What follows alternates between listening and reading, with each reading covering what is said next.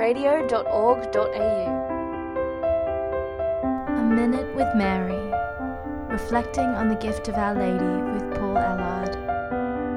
At the Last Supper, Scripture tells us that John was resting his head on Jesus. Then, when Jesus announced that someone among them was going to betray him, it was Peter who nodded to John to ask Jesus who it was. It was as if none of the apostles were comfortable enough to ask Jesus this question, but they all knew John would be able to do this. Why was that the case? Because John's love for Jesus was uninhibited.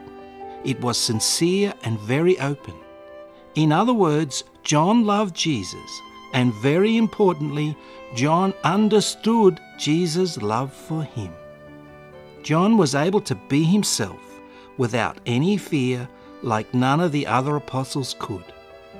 John was able to freely express himself in words and actions because he was so sure of Jesus' love for him.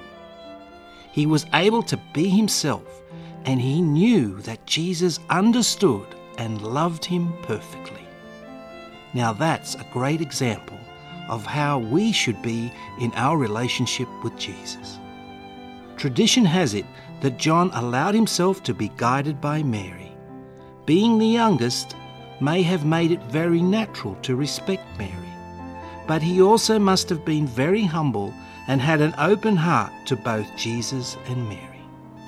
Let us then ask St. John to pray for us that we can love Jesus and Mary the way he did.